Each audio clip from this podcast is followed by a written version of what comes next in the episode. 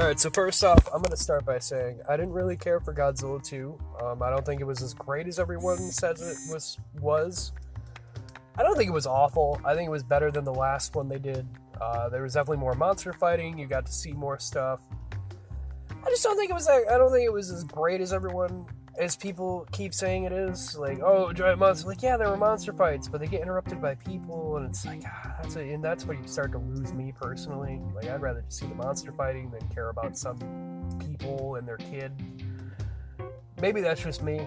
Uh, but anyway, uh, this episode hopefully sounds better. Uh, we actually have been working on a few things to help out with our production here. Um, and I'm trying out a new mic, and Anthony will be trying out a different one, and we're going to see how it all works out. Hopefully, it pans out, and we hope you guys enjoy. Um, and you all enjoy your weekend.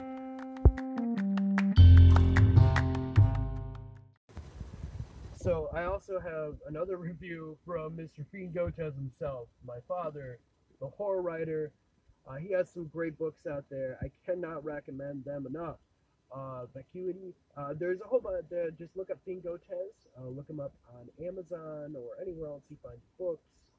Uh, he's in a couple horror anthologies and things like that.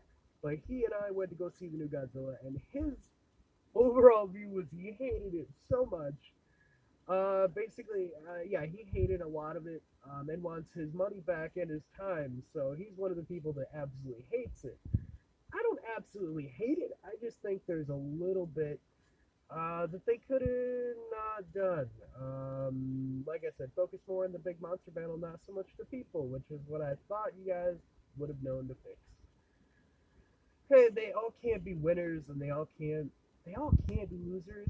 I mean, Kong Skull Island was awesome. It sounded great. Uh, it was just overall well concepted movie. I was hoping this one would go in that direction with getting Godzilla, uh, but it looks like they, they keep mixing lines with how the two are, and they want them to fight off in the next one. I'm like, I don't know. I think Kong's at a really big disadvantage with what they showed in this movie alone with Godzilla for that to even be a fucking possibility.